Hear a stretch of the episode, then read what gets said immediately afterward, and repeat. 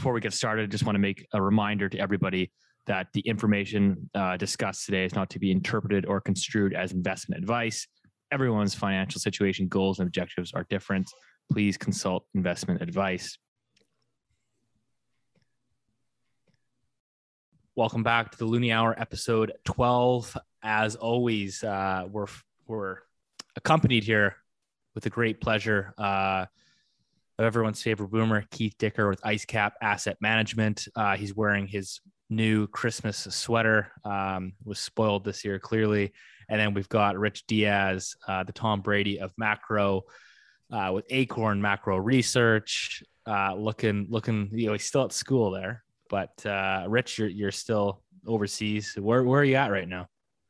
I'm in uh, Portugal. I'm in my mom's um, hometown. Uh, it's called Serra Sant Antonio, and it's a quite poor, quite rural um, farming village in the mountains, sort of a nature reserve um, up in the mountains, and it's absolutely beautiful. I love it. You're bringing the macro to Portugal, the, the fine Portuguese people. I'm getting in the way of my uncle as he tries to farm uh, some cattle and some some goats and some pigs and stuff, and I usually just get in his way. Rich is uh, Rich has decided to start living off the grid. Uh, he's he's sick of all this COVID stuff, so uh, we, we've you lost know, him for. for it looks to me, Rich, like you're in the uh, the high school locker room from that movie Porky's back a few years ago. Keith, I love that film. I know it's funny film stuff, from right? the 1940s or what? I've never heard of it. I think it, it would be canceled before it even hit the theaters, but it is wholly inappropriate, um, extremely sexist, quite bigoted, and absolutely hilarious. And I would recommend everybody to see it. All right, there it is. Uh, your first recommendation of 2022. Um, yeah, everyone, bear with me here. I've got uh, I don't know what a cold or potentially COVID. We'll find out soon enough. Um, but uh, that kind of brings us to yeah, we talked about on on last week's uh, show. We we drifted into a little bit, ever so cautiously, uh, just on how governments would react. Um, you know, rising COVID cases. It's all about the case count. It's not about you know hospitalizations, at least in the government's eyes. And um, our beloved Canadian pastime uh, every every Christmas, every every Christmas holiday, New Year holiday in Canada. I always enjoy the uh, World Juniors and of course, that uh, tournament, if you're not familiar with it, was actually they started it, uh, got two games in, uh, and then just outright canceled the tournament. So uh, just kind of goes to show you that that's kind of what we're we're dealing with right now. Um, you know, we're seeing all these events canceled, flights. Uh, I'm in Palm Springs right now. Uh, a whole bunch of flights actually. They're having a hard time staffing. Um, pilots and, and crew because all everyone's coming up catching COVID and everything and and having to go through these quarantine measures. And so yeah, it's it's actually I think they like I have cousins that are here right now. They had to change their flights last minute to try to get out of here because every they just everyone's just canceling flights. Um, and of course the, CD was it the CDC, Rich? Uh, well, they just changed their quarantine time now from 10 days to five. So, and you can see like the sports leagues now, the NHL just adopted that as well. Um, because everyone's just, you know, they had to bring in like new taxi squad rules. You can add players and they've cut the time down to five days for ASIM. So, this is definitely something that we're kind of dealing through here. I don't know if you guys have any opinions, at least from a, additional opinions here um, as things have progressed since our last episode on how this will play out from an economic uh, standpoint and central banker standpoint, etc. Yeah, I'll go first. Um, so first of all, it's playing out exactly the way that we thought it would over the last few weeks. You know, we're increasingly you're getting more shutdowns, or socially, it's becoming unacceptable to do certain things, and um, you know, it's it's it's in the psyche here. As I like to say, I'm here in Nova Scotia, and people love COVID here. They're they're all geared up to follow all the rules, and and, and that's great. I mean, you want to make sure you, you keep people safe, but it's it's overriding everything. I think that's one of the reasons why Rich decided to, to stay overseas for a while. But I think that we all know, though, um, what's this now the fourth wave fifth wave i don't know what it is but th- this will be over in a, in a couple of weeks cases will peak and cases is what's most important to, to everyone with this conversation. So, um, you know, I, I, think the worst is almost we're hitting like the trough of it right now. Rich, yeah, no, Keith, that's a good point. I mean, Rich, you're the data guy there. I know you're you've been tracking it. I think globally. I mean, do you have any sort of insights for for any of the listeners? I mean, I think what South Africa, I think, is reporting a, a drop off in case count. I mean, hospitalizations still haven't moved as far as I'm aware, but I don't know if you can update us. Uh, anything you're seeing? Yeah, I mean, all I can say is the vaccine works and cases are a bad KPI, you know, not to beat an old, not to beat a dead horse or one of my uh, uncle's dead pigs. But um, you know, the case counts are skyrocketing in Canada, as we've talked about quite a bit. Um, but the the deaths, um, you know, not to be morbid, but that's and are are falling. And the crucially, the hospitalizations, which have gone ticked up slightly, um, remain extremely, um, you know, well within any normal range of the past, you know, X amount of um, months um, and getting into two years now. As far as South Africa, I don't really know too much about South Africa. Sorry, it's not on my radar, but I do have a friend who's South African. She's lovely, you know, equity analyst actually from Old Mutual. There's a free plug for her. Um, but they've sort of stopped all those restrictions. Um, you know, they they let burnt through the economy and uh, burnt through the the country, and it was actually not as bad as people had anticipated. Um, and she's sort of back to normal um, but you know keen to get the booster and um, people are still taking some precautions but i think that it's just a different sort of mindset you know um, i think emerging markets have a much more stoic much more um, holistic approach to risk and death and um, don't have a, the privilege of a central bank to bail out their government so um, hey you know, hey guys did, did, you see the that, that, that's true did you see the report or the analysis came out it was comparing sweden to austria did we talk about that last week? I don't remember. I don't think so. No. Uh, did you guys see that report that came out? No. No. So, so the real short version of it is both countries have about the same vaccination level, like 72%, 74 or something like that. Uh, one country though decided, you know what, we're going to, you know, protect the vulnerable. Everyone else, you know, get on with it. And the other country went to the extreme, said, "Hey, we're we're shutting down everyone." And I think they may, I think Austria may have also introduced the probability of, of even getting prison time if, if you're not vaccinated and things like that. Um, so you know, one one European, and they're very similar in terms of density profiles for population and and you know all these different things. Um, so the outcome of that is their COVID exposures and and deaths and everything like that they're they're very similar. There's not a big difference between the two countries. So here's one that's locked everything down or locked it up, and the other one that hasn't. And you know, it sort of ties into like one of the other articles I saw this month. I think this was in the Times, New York Times. They're talking about like the, the increase in mental uh, mental health for a lot of high school students. Um, I know here locally there's been some suicides and like just horrible stories and all these these these negative knock-on effects that are happening but again like we're, we're not considering that the current solution may not be the correct one to make. Uh, but again we keep going back to hey what are policymakers going to do? And um, they're going to ignore likely, all the they're going to ignore all of those the cost um, benefit analysis. yeah of course. Yeah. But here in nova scotia you sort of got the impression last week that um, you know the, the government's trying to pivot a little bit and um, you know there's now suggesting you know unless you have symptoms you, you don't need to get one of those rapid tests done. Uh, they're sort of walk trying to walk it back a little bit. Now they've gone so far out there it's it's pretty hard to make the turn but uh, you know that's that's where they're headed with it.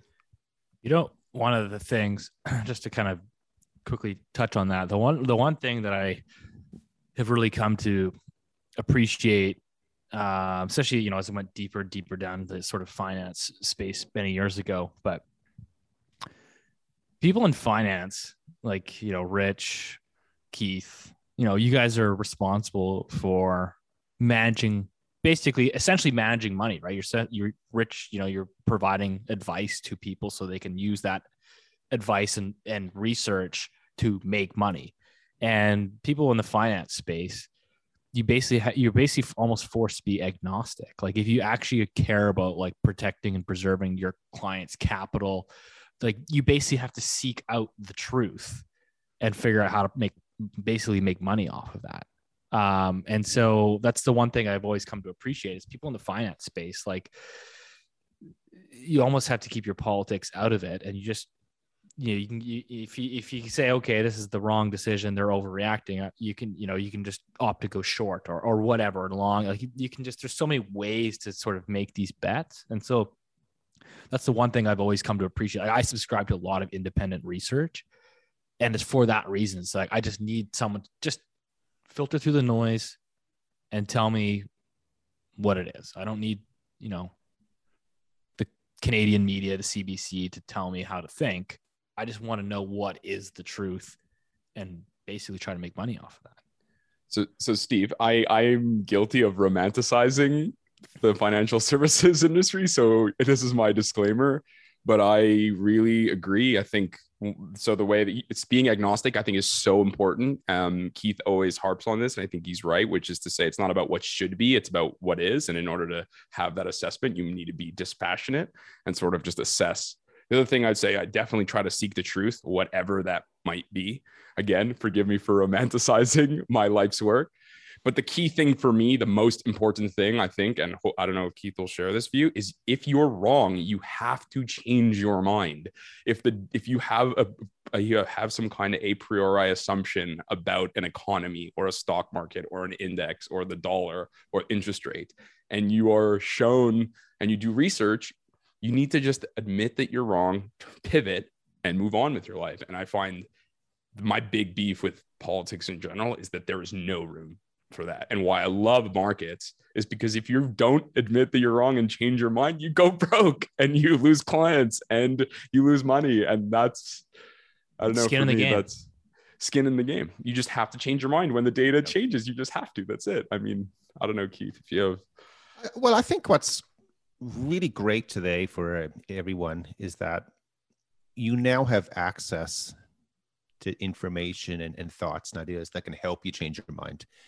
So right now in you know December 21, you know that, that's out there. You just have to turn on your device in the morning and you you have immediate access to it, such as you know the Loonie Loonie Hour, Loonie Show. What are we calling this? The Loonie Hour. Loonie Hour. Okay, here we go. And uh, however, let me tell you a story. Uh, so back in 2004, I was in Zurich uh, for a CFA conference. And uh, by the way, do you know why the why Zurich is spelled with a Z? Go on. it's a snoozy town. My there it Lord. is. There's the boomer joke. Yeah. At least one. At least one. One per episode. Everybody gets one. You get one. Okay, continue. So, so you're in Zurich. So what's what? Yeah, absolutely. And it has to tie in with with this conversation. So like, uh, and, and again, I'm, I'm at this place. Uh, and the guy I'm sitting next to was uh, one, one of my great mates, a Canadian, and one he's with one of the big banks at the time. And I, I, was living offshore, so I wasn't in Canada at the time. So uh, we're going through the list. Who's presenting? He said, "Boy, I can't wait to listen to Abby Joseph Cohen." So if you don't know that name, she was with Goldman. She was head of research, and she she made her name during the the tech bubble. Like she was like raw raw raw equities all the time and whatever and i'm looking at i'm like i don't care about her anymore. Like she she wasn't able to change her mind and she's mainstream. I said but this other guy i really want to hear him. I heard of him before but i don't quite know who, who it is. It was Marc Faber so if you guys remember Marc Faber yeah. and um, so he he took the stage for his thing and he just killed it. I said holy this is when i was introduced to global macro. He started talking about things I've never even considered before. And he he stuck out like a, you know like the sore thumb compared to everyone else. And what really made me appreciate it doesn't matter whether he's right or wrong my view is that he was forcing me to think differently. Uh, one of the last speakers was um uh geez i forget the guys the guy with uh, is it euro asia euro group? Printer. What, what's his name? What, oh, what say that know. again uh, his surname is Bremmer. Oh, I forget his first name now. Um, oh, I thought you were going to say like Peter Schiff or Martin Armstrong or something. No, no, no, no. Um, uh, I forget that guy's name. Anyway, and he gets like he's wrapping up the conference, and and he basically, you know, starts knocking Faber. You know, yeah, call him, yeah, that this guy, he doesn't know what he's talking about, and that's when I knew. I said, wow, like because these guys were representing mainstream views and thoughts and, and all that stuff. And then here's a guy that goes against the grain in the mainstream side of the business, they, they were very anti him. Like they were telling you, don't don't listen to anything outside that what we're Ian Bremmer. Ian Bremmer. That's his I know that guy. Ian. That's right. Yeah, that's right. yeah, absolutely. And uh, anyway, that, that's what happened. Now here we are, you know, like 15, 20 years later, what we're coming up to. And now you have so many other like Marc Faber type guys, the guys with original thinking, different thinking you have access to. So now, as Rich said, you the hardest thing to do in the investment world is change your mind. It is so hard. It, it really is. However, once you do it once, it becomes easier to do. And so, for example, like I wake up every morning and with, with our team and say, okay, what has changed? Convince us that our view on this market has changed or on that market has changed. And if it's, it's you know, and you never get like a black and white decision. It's like, oh, wow, yeah, we have to change. I think things happen gradually, but if you can line them all up, you can see, wow, you know, this, this tide has turned. Like we've been talking about with the, with the Fed, with raising rates, of course. Like I think that's one of the biggest stories of the year. So um, anyway, there, there we go. You got No, the I mean, story, hey, right? hey, I got I got probably my name initially getting super popular. It's just I was the Canadian housing bear, you know, selling real estate, but probably bearish. And I think over the last 15, 16 months, I've been the biggest bull in the room. And everyone, yeah, everyone's, oh, this guy's a shill now, you know, changes. Behind it's like, hey, man, like price action speaks for itself. I mean, um, which which we'll certainly get into because uh, on this show, we uh, we decided to to spice things up here for for the listeners heading into 2022. Um, we wanted to touch on um, what are we calling it? The over under show. Um, basically, the one one event that we so we each get two picks. Uh, I get you know we get to pick one event that we feel is going to be a high probability event and a low probability event.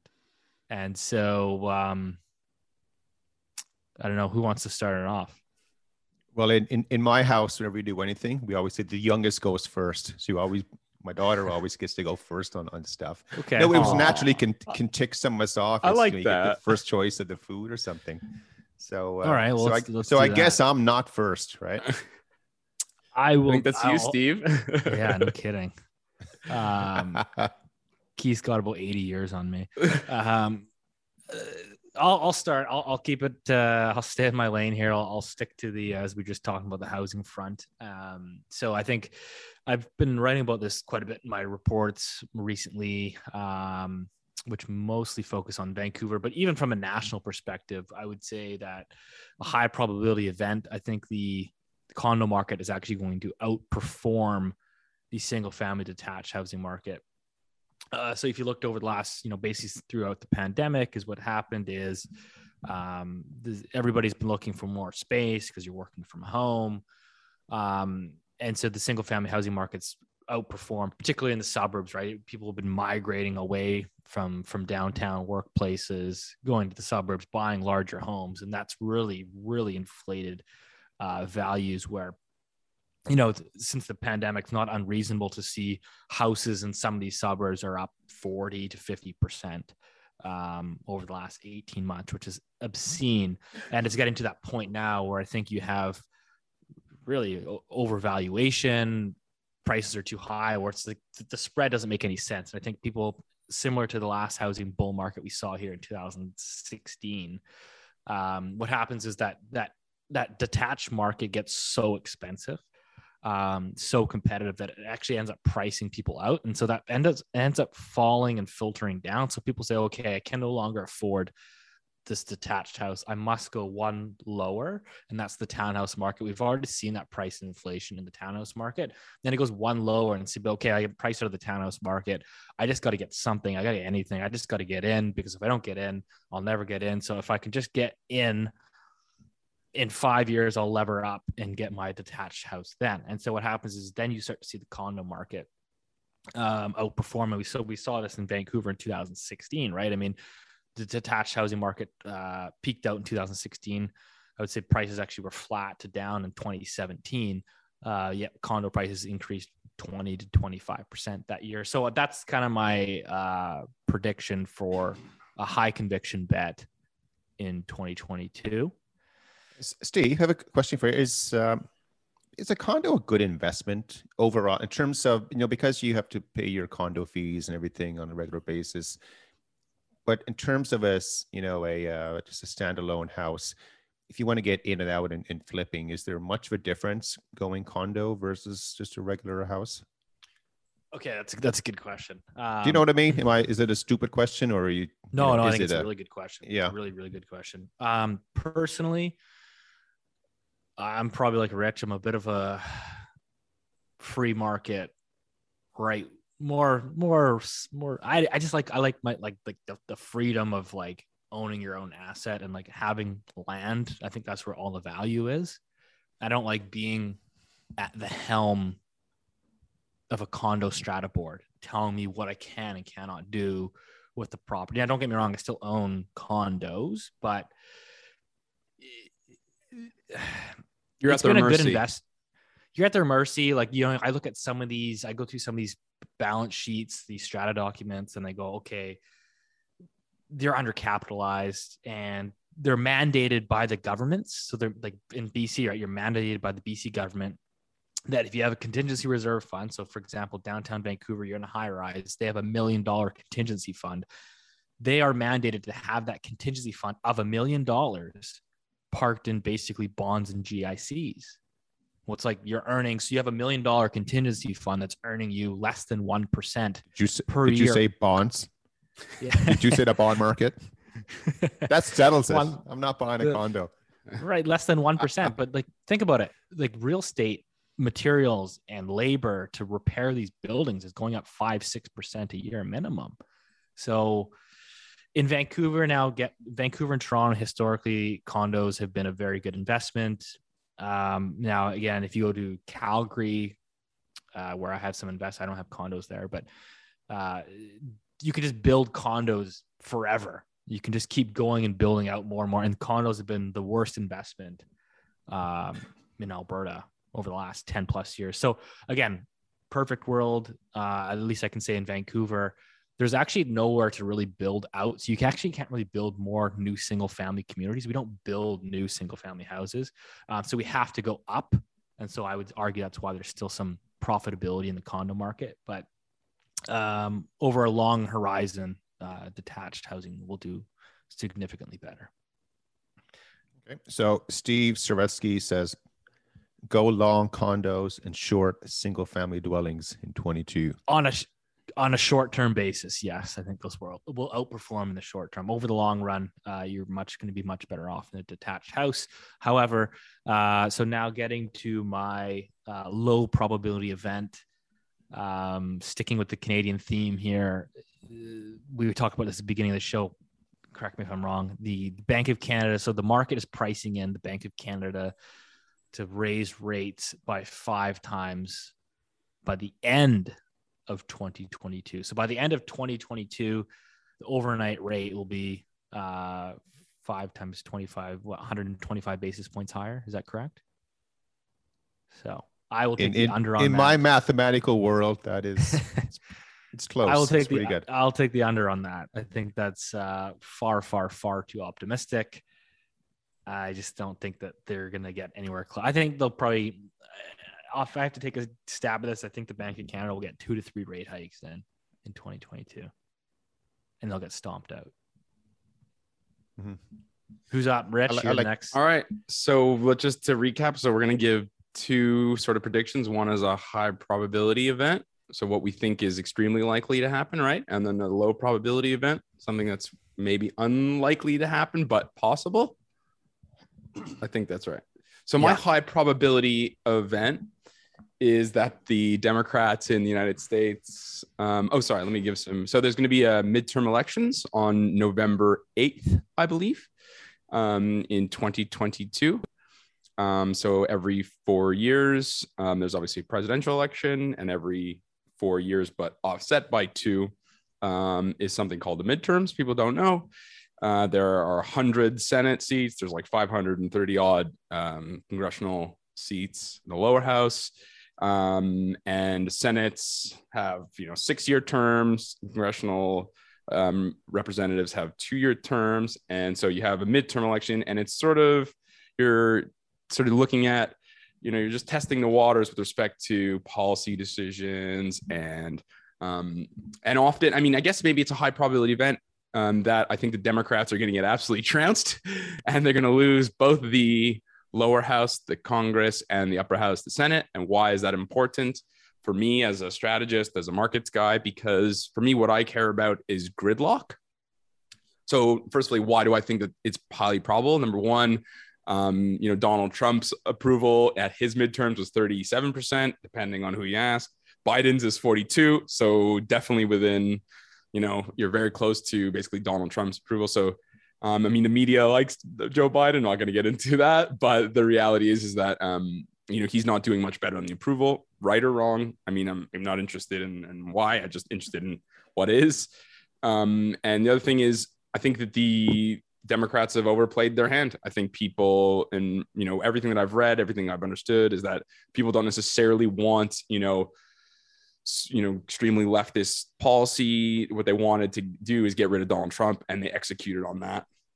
Um, and now, the, I think Democrats, you know, having the lower house, Senate, and the president, uh, president, um, sorry, the the executive branch, they've overplayed their hands, and they've tried to push a lot of stuff uh, I'm not going to get into the politics. You know, you can look it up yourself, but they pushed pushed a lot of stuff that just frankly people didn't want. And I think what's really, really interesting now going forward um, is how that midterm election plays out. And so, why do I care?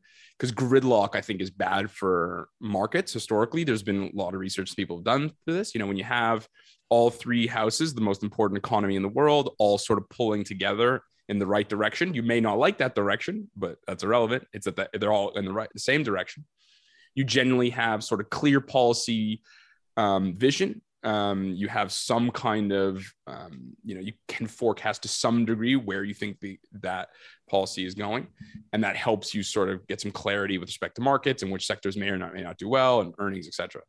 When you have that gridlock and there's much much more kind of acrimonious horse trading, it's much you you lose that clarity, and I think markets in general don't tend to like it. Now, again, you know, past um, you know, past examples are not necessarily predictive of future results, but I think it's just something that I think is highly probable that there's going to be a switch in the Senate and in the lower house. Um, my oh, sorry, go ahead. Do you want to do you want to touch on the gridlock? Just like I said, obviously we got Canadian listeners here, maybe less familiar with midterm elections, et cetera, et cetera.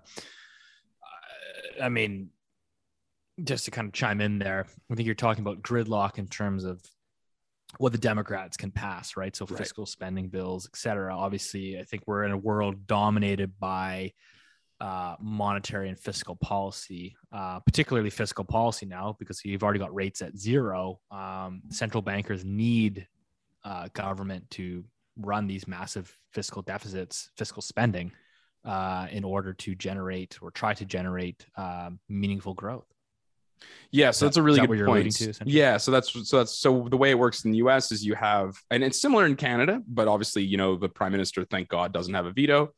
Um, in in Canada, you know, you sorry, in the U.S., you've got you know, Congress writes a bill. I mean, both houses can write bills. They submit it to one another. They basically vote on it approve and then it gets passed up the chain and eventually it's signed into law. There's if you're my age you've and you watch saturday morning cartoons there was a great um a cartoon on like abc saturday morning. Was like how a bill becomes a law. So i would recommend everyone google how a bill becomes a law. It's a great cartoon from like the 90s um it's very funny. It's wonderful. Maybe we'll put it in the in the in the description page of the youtube video. But um, that is exactly how that works. And and the issue with the United States is if you have, let's say, this a, a Republican Senate and Democratic Congress and a Democratic um, um, president, or you know, two of the opposition and one president. That's you know, let's say, Dem- you know, Democrat or whatever it is. As long as they're not three in you know, you know, contiguous parties, the same going all in one direction, you can have serious, serious battles, and it, it dilutes any kind of policy action. It stalls the policy action. You can have government shutdowns, et cetera, et cetera, that go on forever. And the clear thing for me as an analyst and as a strategist is you just lose the visibility. So whether or not you agree with the government, you know, profligacy is irrelevant. What was clear at the onset of the Biden administration is that, that was that is the direction of the train was going. Now you could think it's bad, you could think it's good, it's irrelevant that was the train. That's the direction it's going.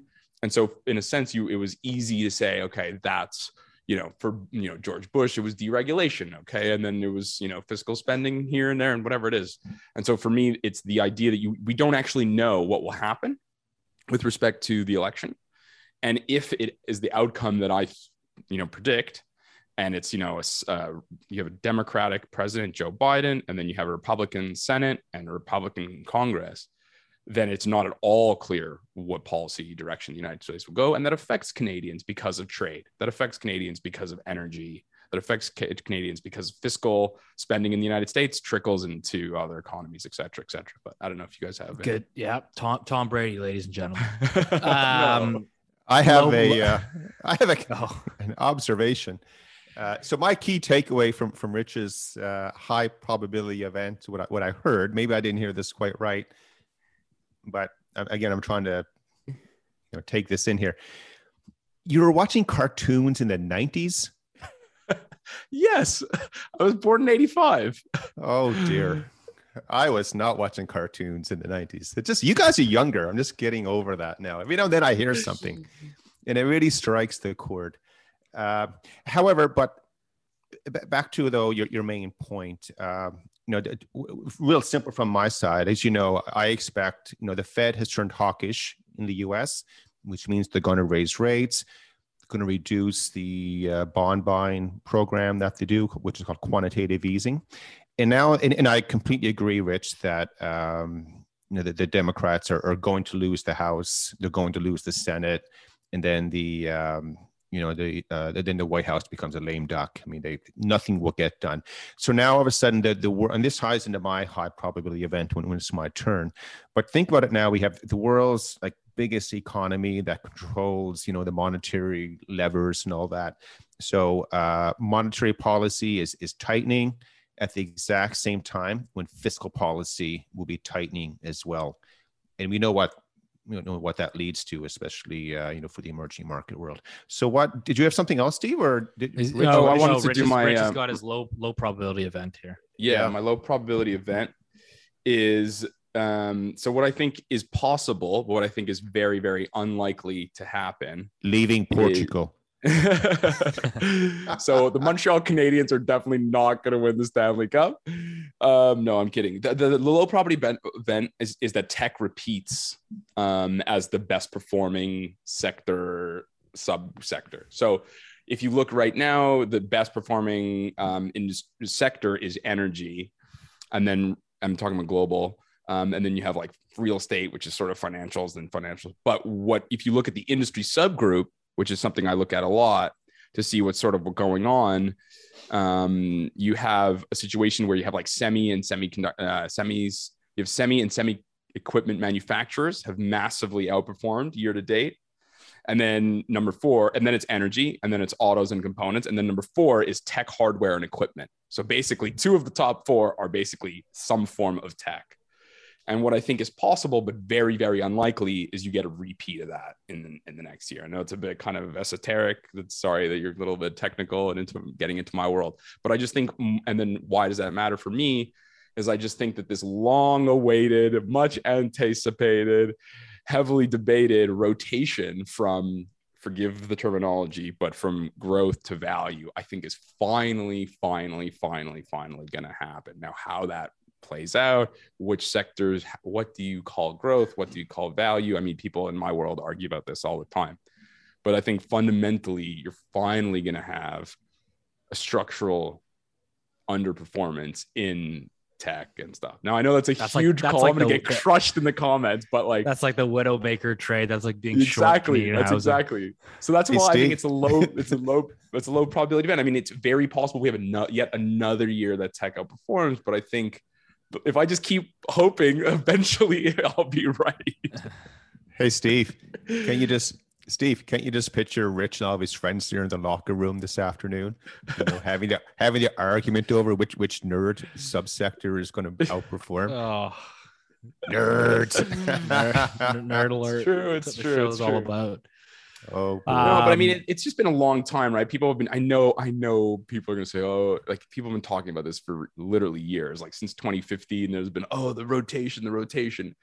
the truth is inevitably these things do somewhat mean revert. I don't mean it's going to collapse back to 2000 levels in relative performance. I just mean you just have other sectors that have been over the last few years unloved um, that have strong balance sheets, right?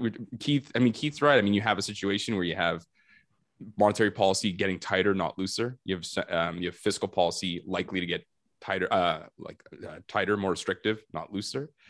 And I think in general, I think balance sheets will start to matter again. I think companies that have strong balance sheets, strong margins, um, that aren't necessarily tied to this cap rate long duration game, which is basically what happens when you know, uh, and that's basically a lot of tech, right? When, and I know there's lots of good tech, so I'm not trying to talk about that. Um, you know, Apple has excellent margins and excellent balance sheet, and that's not what I'm discussing. I'm talking about the more speculative stuff that's been. Uh, you can relate that to the cap rate game in real estate, right? Mm-hmm. Um, and so that's so that that's my angle on the low probability event. Well, well, you know, there, there's lots of, but there's lots of great studies out there that that shows uh, sector leadership and performance during periods of central bank uh, rate cuts and then central bank rate hikes. And what's what's really great now is that we've gone through probably 14 years without experiencing a period of rate hikes. So again, I think it's it's it's incredibly important. So a lot of institutional money out there um, if you're running it like if you're on an institutional desk or you're running that kind of money uh, you're always in equities. So you never decide hey let's get out. Because remember it, that kind of money is very different than you know what mom and dad are, are, running or you know people listening to us here today. Because we, we have a very definite lifespan. Some people might have 20 years productive years left to do stuff but but these guys you know they, they look at it in, in you know decades and centuries and stuff. So what they do then they're always swimming in the equity pool and they're going to really like move from the deep end to the shallow end and, and stuff like that. Uh, but everyone now they're starting to uh, run their models to see you know which which sectors and subsectors you know they're running. Anyone listening this world like they're running different multi-factor models. What would happen with rates going up uh, credit spreads widening inflation high and, and all that stuff. And you know you're able to determine which part of the market you want to be in, and that is happening. So we, have done a little bit of work on that, actually. Sorry, one last thing on that. So we've done a little bit of work. The thing I forgot to mention was both that tightening fiscal policy and tighter monetary policy is in a world of a way above trend inflation, and that's just something we mm. haven't really had in decades basically. Sorry that's my little last bit. Yeah it, it's going to tip a lot of money over. Yeah like you can easily see that happening. And um it's gonna be fun. Again, I, I, yeah I, I, love this market. I, I think we're it's it's so crazy and um awkward inconvenient whatever word you want to throw at it. However it's it's happening. We can't stop it. And it, it's just going to create some really great opportunities here coming up. So which goes back to the earlier part of the uh, yeah Keith, hit us, the, hit us, hit us with your wisdom here. Yeah, but remember earlier we are talking about um, you know being able to change your mind and, and your perspective and, and stuff in markets. Uh, th- this is it, guys. This is happening right now. So, uh, which does not lead into my high probability and low probability, but it's uh, I think they're pretty important. First of all, the high probability event for 2022. Uh, I'm going to tell a few more stories. I know that's going to happen. We can we can oh, guarantee oh, that. Grown. That's okay. Uh, yeah, every, everyone everyone's favorite. You're good for at least one good story per per episode. I know. I won't tell any more today. But my high probability event is um, a major emerging market country or economy is going to experience severe uh, financial stress. So similar to what Turkey is, what's, what, with what's happening in, in Turkey right now uh, I think the conditions are set up for somebody else to experience a, a pretty severe event. And uh, then that'll have knock-on effects as well. And I'm not going to go all the details. I think we've already, you know, banked them around. But when you have all the central banks starting to raise rates, especially with the U.S. starting to raise rates, and it's always a relative game. So if you know if if the Yanks are starting to raise rates, and then everyone else had to do it you know to keep up with them like it, again it just it just sucks money out of the world and then you have you know a, a less uh, fiscal spending coming out of the us side as well I, I think the screws are really going to be turned on somebody and um, so that's going to happen I, again i think that's a, a high probability event you guys want to any additions to that or you mean outside no. of Turkey? Correct. So like an okay, cool. Yeah. So you guys called that right. I mean, yeah, emerging. Really, yeah. I read your article. Uh, I read your note from a couple from a year ago or whatever it was, and it was like spot on. So that's good for you guys. But I was just making sure it was outside of. We're gonna get another one basically, and probably another one after that. Yeah, because they, well, I mean, you know, yeah. it's not one ties, roach. Go ahead. Right. Yeah, it's not one roach. Well, yeah, right? all, one. Yeah, what's all tying into your earlier comments, right? With with Reg and whatnot is the uncertainty around uh, you know we've got the the hawkish Fed and then the uncertainty around uh, fiscal as well in the U.S. Right, and so that's just going to create, you know, I think to summarize for the viewers is, is your th- sort of thesis is it's going to create more uncertainty, stronger U.S. dollar as that safe haven, uh, which is going to put stress on these emerging markets. And it, it, ties in with Rich's um, low probability event. You know, we talked about, you know, really sector rotation. That's what we would call it. So you're moving away, you know, we would call high beta sectors mm-hmm. or growth areas to more value, which means more defensive sectors. The emerging market world, whether it's in the credit market or sovereign debt market or equities, that that's high beta. So you could you know, like the, the biggest joke every year in my world is every January, everyone is super bullish on emerging markets put your money in emerging markets. And that year end is like, oh wow, that's a head scratcher. Like, for example, I was looking at the Hong Kong market this morning. It's now it's now at its five year low again. Like it's just yeah, unbelievable. You would you wouldn't think that everyone else has just been screaming higher. And in this market, Hong you know, Kong they is bust though. Hong Kong is bust. I mean, sorry to interrupt you, but what's going on there is just a complete. Didn't they? They just shut down another uh, major uh, news newspaper company, right? Media company. Gone. Yeah, they got a few things. Yeah. Yeah. The I don't think the Loonie Hour or Loonie Show. I still don't know which one. They're uh, we wouldn't survive over there, lads. It wouldn't. It wouldn't work. Yeah, that's crazy. So, but I, what I liked about this, what we're doing here today, I, I find everything is, is connecting. You know, one with the other. So that's that's pretty good.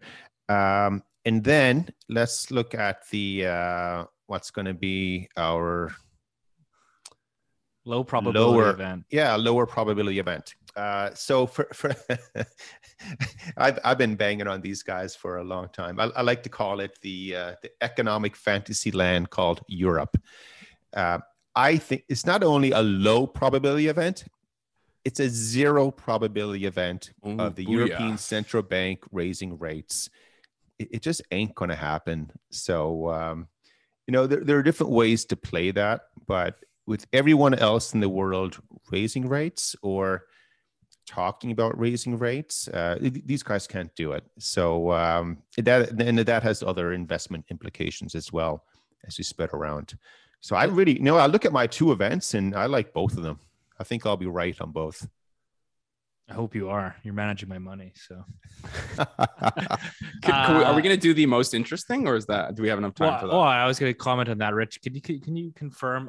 I know parts of Europe, but I mean, these guys are blowing. Aren't these guys blowing massive housing bubbles over there? Like, I know Germany's oh, yeah. got oh, Germany's yeah. got a huge housing bubble right now, right? Like, I mean, bubble in, in relative terms to the Germans. Yeah, yeah. I mean, in, in Canadian terms, it still looks very healthy, um, but. Um, yeah, so just I mean, bubble. Who knows if it's a bubble, right? It's always kind of an ex ex post thing. You like look back and say it's a bubble. But Germany's housing market since 2010 has doubled doubled. Yeah. I'll show that chart. I'll show that chart. It's doubled. I mean, the same, I mean, um, house prices in Netherlands are up 20, 25%. Um, you know, in, in, in, in France, you know, you're getting, you know, 10% year on year growth. I mean, even in Spain and sorry, even Italy, excuse me, Italy, which has been just been abysmal for years and years and years, you're finally getting, you know, 5% house housing growth um, year on year, which is for them, that's a big deal. So yeah, uh, everywhere. I'm just pulling up. Did you guys see this? Uh, did you see this article? Um, it was in the Ireland Irish news Ireland Times Irish newspaper. It says they're now they've now unrolled or unveiled uh, mortgages at seven times salary for the first time since Northern Rock. Oh, uh, and of course, if you're not familiar with Northern Rock, I think I believe it wasn't that bad. Didn't they go under? It, it's in the, in the financial crisis. Ireland blew this massive housing bubble. Well, Northern Rock was the UK bank. That was the first one that had the, the bank run. So Right. they, it was, it, it's infamous because you, you literally had the little old ladies lined up in the rain, waiting to get in to, to yank their money out. Uh, so I, I think that took place around the same time as the pretty close to when the Bear Stearns funds uh, first went first went under. So It's um, crazy, eh? Yeah, That's that's. I mean, good point. Speaking of which, because you know everybody, of course, it's always too late when you when you line up at the banks to go get your cash. Um, I went into the bank in Canada the other day. Um, don't ask, don't ask why, but uh, I went to go pull five thousand dollars cash. I had to pay a, couple people, a couple tradespeople, and uh, the guy is like, "Did Are you, you set up a?" wait, wait, are you saying you're in a cash business? It's okay. Canada's the best country in the world to commit white collar crime. you get my ga- ask, and you're from British Columbia. You know all about that. I said I had to. I had some Uh-oh, Christmas. we're gonna get in trouble for that one.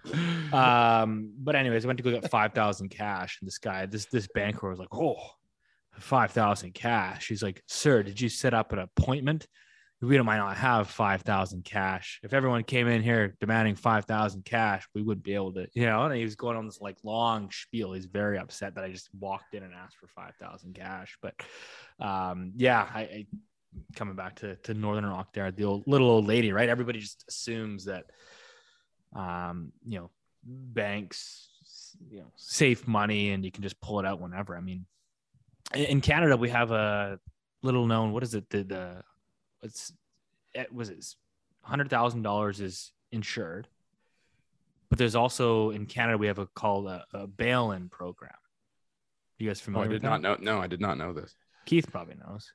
Yeah. So I, I used to cover the global financial sector when I was offshore. So I can, I, I- you know, I can swim around the balance sheet pretty good on, on the bank side.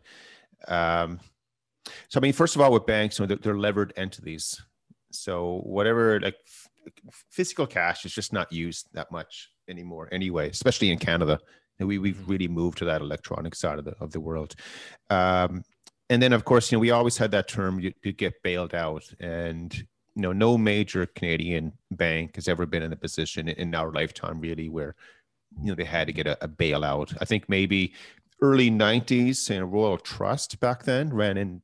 Some of the insurance companies ran into problems when the real estate market popped because you know their their balance sheet was full of that stuff.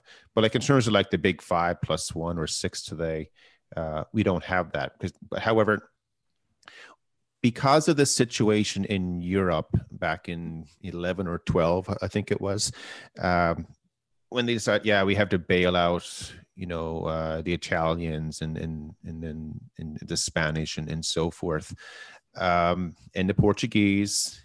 They who bailed out the Germans, but that's an episode. That's, Greeks. that's a conversation for a different day. They really bailed Well, out. the that's just Germans. it. Yeah, absolutely. They didn't, the money went in and then out again, right? That, that's what happened. And you know, they got a, a big backlash for that. So instead of having a, a bailout, they do what's called a bail in. That's what happened in, in Cyprus. So for Canadian listeners, what that means is if you're a bank, and again, there's nothing out there right now to suggest this is happening. So like we're not scaremongering Yeah. at all. Just explaining Good. that Good yeah so yeah so please don't think steve Saretsky is telling you to yank your money out of the yank the money out of the bank right? Uh, but what but the big difference though is what happened. And then the canadian government then a few years ago they actually adopted this. It's it's in the fine print somewhere. Uh, steve's friends in ottawa have all that information. Steve's an insider right? You know all that now. Yeah, I'm an But insider what- now. but what happens though is instead of using public money to make the bank healthy again, which means you can get your money out, they would take your money that's a deposit and, and that's used to bail out people who lent money to the bank. Um, they still have that $100,000 in insurance policy basically for depositors, GICs and stuff. But you know that if you have 110,000 on deposit, then that $10,000 becomes exposed or vulnerable, you know, to that to that bailout or bail in as they call it. And it's because like these banks become too so if you cannot have one Canadian bank have a bank run. It- they're all the same. You can look at their balance sheets. You're, you're splitting hairs.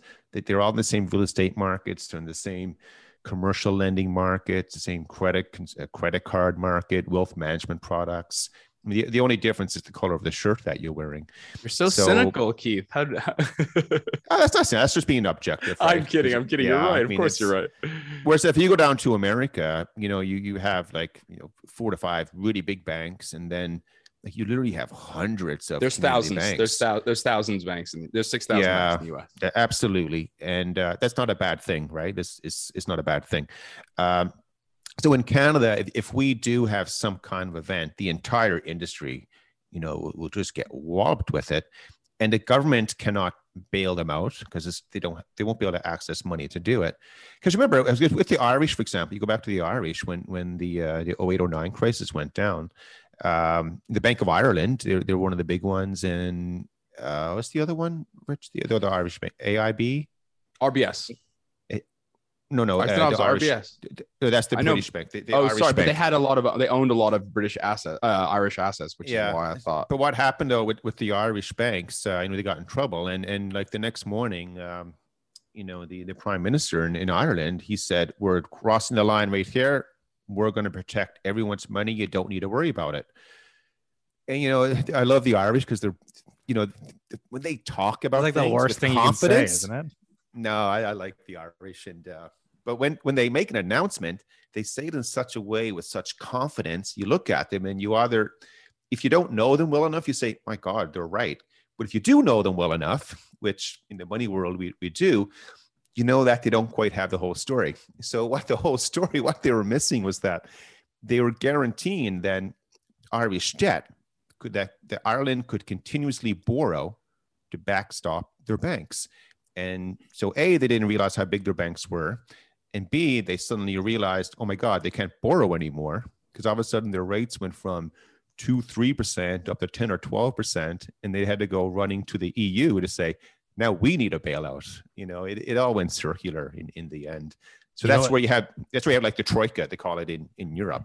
So you have the ECB, the European Union, and, and the IMF had to step in, and that's where they bail out. They call it the pigs, of course, right? So Portugal, Ireland, Italy, Yeah. and Greece, and Spain. I'm offended by that comment.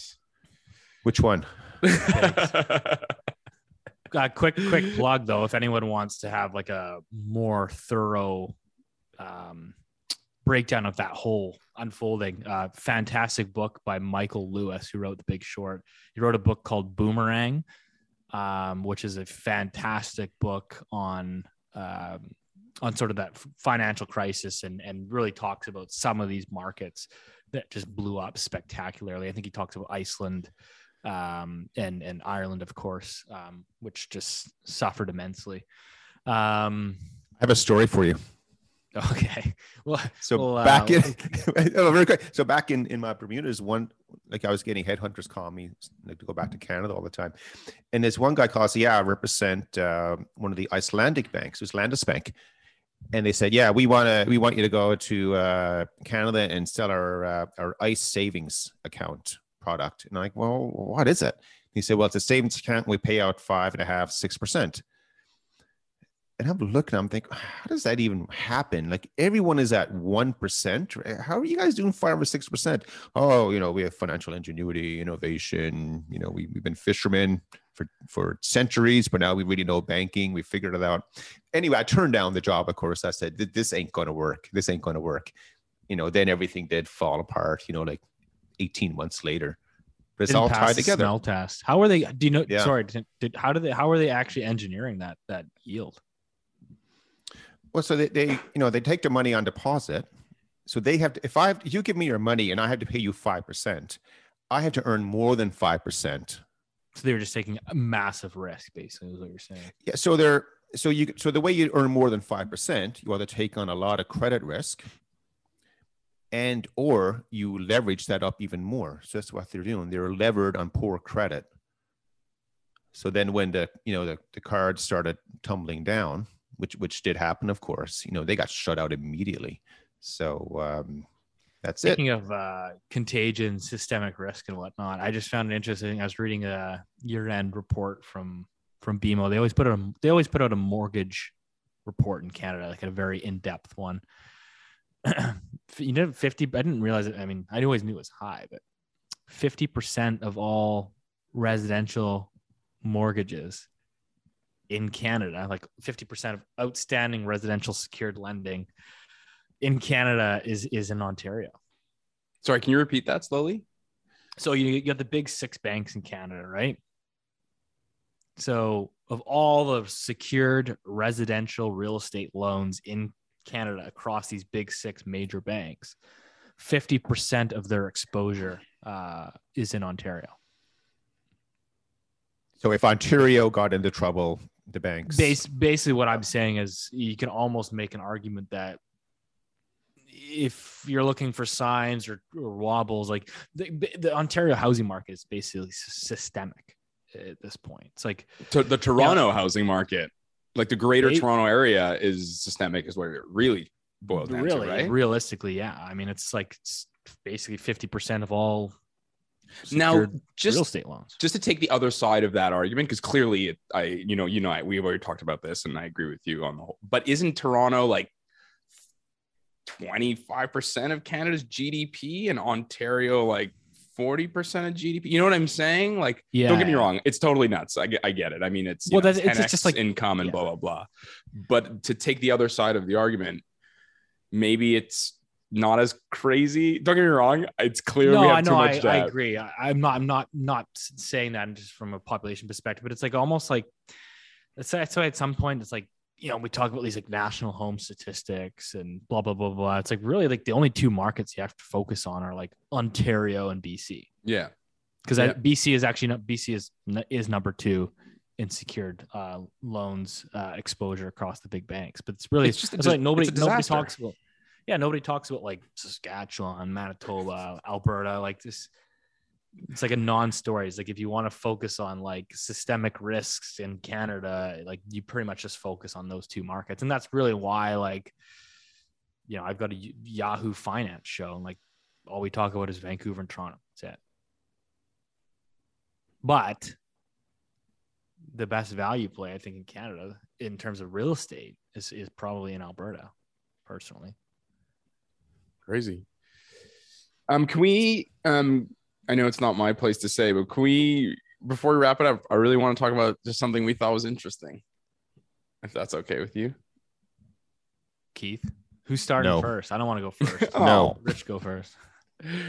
I love how Rich is so bashful. Like, can we can we kind of talk about numbers? I just want to. I just know the one thing I really want to just throw in there as like the grenade for 2021 is that the thing that was most interesting is everybody realized that fossil fuels are super, super important in Europe. That's a good one. And I just, I, I needed to just do that. I need to throw it in there. I posted Sorry. your chart again on Twitter yesterday. I got in a, I got in a oh. fight after a couple drinks, which was a mistake, um, with uh, a climate change activist. Uh oh. And uh, so I posted your chart on oil. Uh oh. But uh, I'm sure it was an part. objective discussion. I posted a piece uh, from uh, I went to a dinner party last night with some friends, and my my friends are really good, uh, like a pit master. So we cooked this big brisket last night, and I posted it.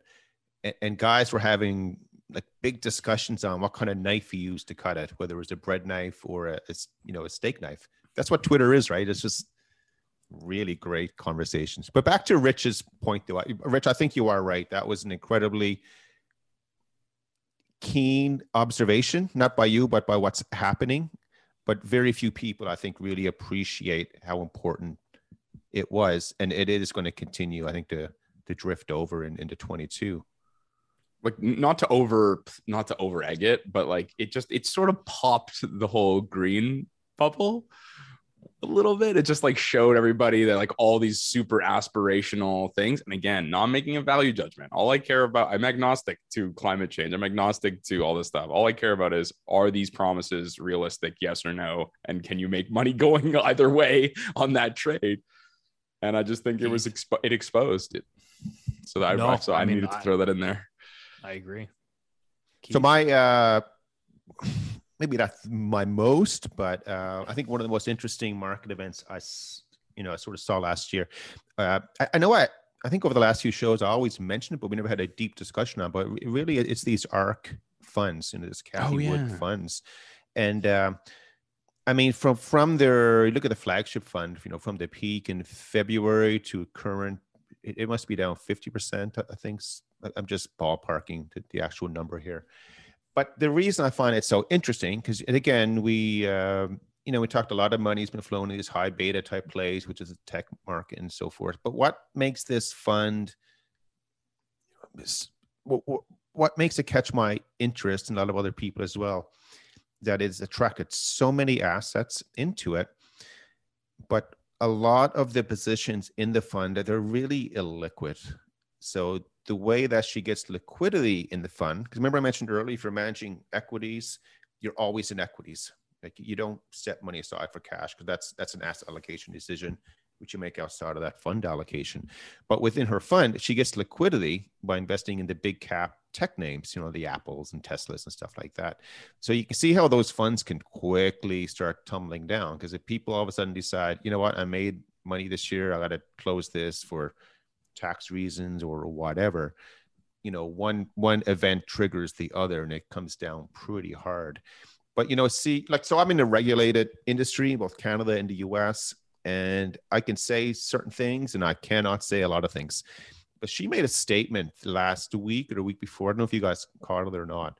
Uh, but she said uh, the fund should make 40% annual returns over the next five years. And I'm reading this, I think, are you kidding me? If if anyone else even suggested that, you know, you're, you're getting a knock on the door that afternoon, you're getting fined and censored, and all kinds of bad things are coming your way. She just retracted the next day, changed the letters she wrote, and I haven't heard boo about it since. So um, for the regulators that are listening, you might want to knock on Cathie's door and find out what she's saying. But again, it's the whole ARK funds and and you know money chases returns, but that that thing is pretty big, and and you know that fund in itself you know can be like like an event from turkey for example or emerging markets it it could be one of these events that that triggers you know money to to run to some other part of the market how about you, Steve? What what caught your attention last year? Yeah, I think as the uh, the youngest guy on the show here, um, I'm gonna take the, the lead on the. I think the most interesting is the the emergence or the mainstream adoption of the crypto space. Um, I don't I don't consider myself an expert, but I've been following it. I, I got into Bitcoin in 2018, uh, post a big sell off in 2017 um, just slowly was dollar cost averaging and i've been kind of following and tracking the space just with with interest because i think there's a lot of interesting use cases that will emerge over the next you know three to five years and um, yeah trying to follow more and more people in that space that are much much smarter than i am but i just think it's very interesting to see um, eh, we haven't d- done a lot of discussion on the show about it but um, canada for for all its lack of ingenuity and productivity, et cetera, uh, is actually leading the charge uh, in many respects in, in terms of what's happening in the crypto space. A lot of good companies are being born uh, here in Canada. We've, of course, got uh, looser regulation. So we've seen like, you know, Bitcoin ETFs, Ethereum ETFs have actually been started in Canada. They're still not approved um, in the US. Uh, that's been an ongoing uh, debate with the SEC. Uh, and so, yeah, I think that's that's kind of the thing that I find the most interesting. I think it's you know, Rich, we talked about this pre-show, but I think it's a space where yeah, people have to know that it's it's definitely a high risk, high reward asset. There's going to be some coins and tokens and NFTs and stuff that go to zero.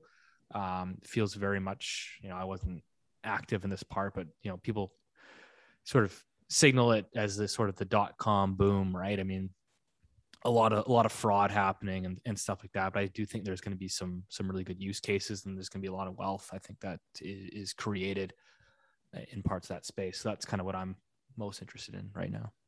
That, that story was huge. I mean, it was everyone's talking about you know crypto and and and you know the use Bitcoin is the the generic phrase for it, of course. But what, what I like about it now, though, I think a lot of the euphoria that we had in the first half of the year, that's that, that's largely gone because I don't hear people talking about it too much anymore unless you're you know you're in that echo chamber you know that exists for everything these days yeah so i think yeah i think the more that it settles down the more it actually it has the the opportunity to uh you know maybe become you know a, a component of you know, people's portfolios out there so i'm not, yeah, saying that, actually, i'm not saying um, it should be or it shouldn't but it it has to grow to that point where it's it's, been adopted. Yeah, yeah, absolutely. Like it's no longer like the number one thing out, out of your mouth when you talk about markets, um, because there's always a, a cool market out there to make or lose money in. But uh, that was definitely an attention getter. A lot more interesting than um, what did Rich talk about again? I even forget now. I don't know what it was. The energy crisis. oh, the energy crisis. Sure. So one thing on Bitcoin, I think you just so I, I agree with you guys both ends um, on on your kind of summary, Steve, as usual, you did a really good job, and then on on Keith's sort of more pragmatic approach to it. I was just gonna say, I think to me, going forward, I mean, the key, the a word that I think people are afraid of is to me the big green light. Um, you double down on it is regulation from the U.S. Uh, I think as soon as they start regulating it, I think it's it you know I think it's it's you know off to the races. I think in a perverse way. The more you regulate it, the more boring it gets, the more uninteresting, so to speak, it gets, Well- and the more attractive for me personally you would get. So if That's you're a, good point. regulator, but if you're a regulator right now, you're always looking, okay, what can we what can we touch next? And if I'm the regulator and I see this crypto market come out of nowhere, I'm thinking, I want my hands on that. And what people don't realize in, in the investment industry, there are there's not one regulator. There are a ton of regulators out there, right? And each one is fighting for you know control over one turf over the other. And um, so a key thing with the whole crypto space, you know, there are futures markets on it now, of course. So, you know, so that leads it over to the CFTC side, away from the SEC. Um, if you're getting bored with that, then you know it's it's something you you should be aware of. But the more regulators do get involved with something, uh, you know, they, they do it to try to protect investors. That, that's the main reason for doing it, and, and they do provide a lot of great policies for that. But it does provide more, And this, yeah, this is a more, conversation more, for yeah, another, for another time, for- sure. for another time. We'll we'll expand on this. We'll we'll wrap it up here. But I will say just to kind of quickly last sort of comment on this is regardless of your views again being trying to be agnostic um, about how you feel about cryptocurrencies um, bitcoin Ethereum, whatever doesn't matter um, every central bank is working on a central bank digital currency every single one of them even the bank of canada which is probably years and years behind um, I think that's where we're going. And, you know, we've talked about, you know, great resets and what is money and central banks becoming married with federal, you know, the federal government. It, it- it's all going, I think, in that, in that space and central banks are actively looking at it. So I think that, uh, I think it's going to form a part of our financial system um, in the years ahead. So, uh, but we'll, we'll get into that in, in a future episode. This has been a, a splice as always. Uh, happy New Year's to all of our listeners. We went a little bit over time for today's show, but uh, hopefully a little treat of what's to come in 2022. Uh, God bless and thanks for all your support.